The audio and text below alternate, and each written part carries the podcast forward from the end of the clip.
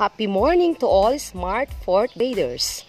Are you ready to learn something new today? I guess so.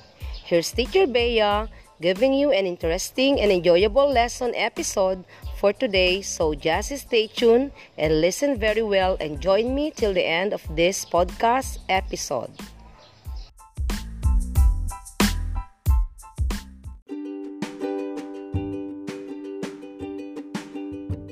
You have learned previously previously nouns that name a person, thing, place, animal, or event.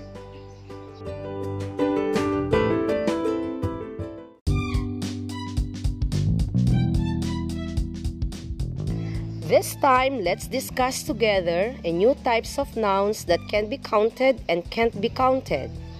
Nouns that can be counted are called count nouns while nouns that cannot be counted are mass nouns.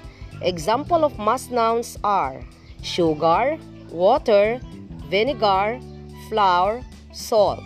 Count nouns eggs, chairs, bags, pencils, books.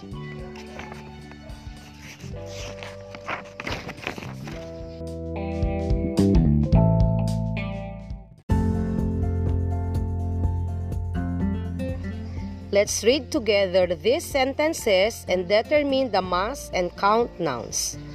First sentence, she gave me balloons. Second sentence, she needs flour to bake a cake. In number one sentence, balloons is an example of count noun because it can be counted using our fingers. In sentence number two, Flour is an example of mass nouns because it is impossible to count it using our fingers. Another example of count nouns in sentence number 2 is cake.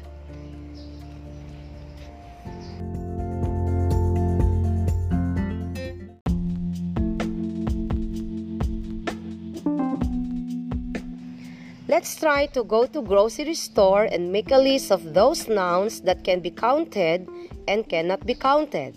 Examples ketchup, rice, milk, baking powder, tomato, shampoo, bath soap, pepper. From the lists above, there are five examples of mass nouns, and these are ketchup, rice, milk, baking powder, and pepper. This can only be counted if we use quantifiers. And for those count nouns listed above, are bath soap, shampoo, and tomato.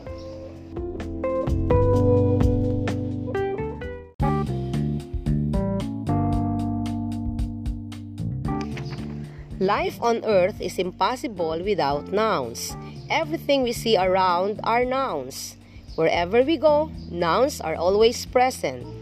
We have to value all of these things because they are God's wonderful creations.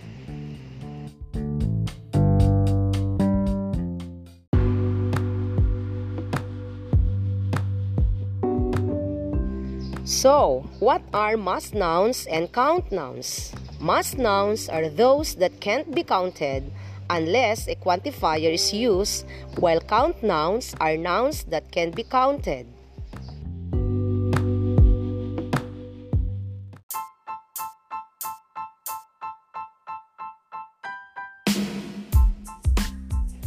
Now, have a pen and paper now, have a pen and paper and write whether the following are count and mass nouns. Number 1, sand. Number 2, cell phones. Number 3, water. Number 4, box. Number 5, rice hull. You're done with the short quiz. You really are smart kids. I enjoyed being with you even in just less than an hour, and I'm sure you too felt the same. So, till next episode, once again, I'm Teacher Bea saying thank you for listening and study well. Bye!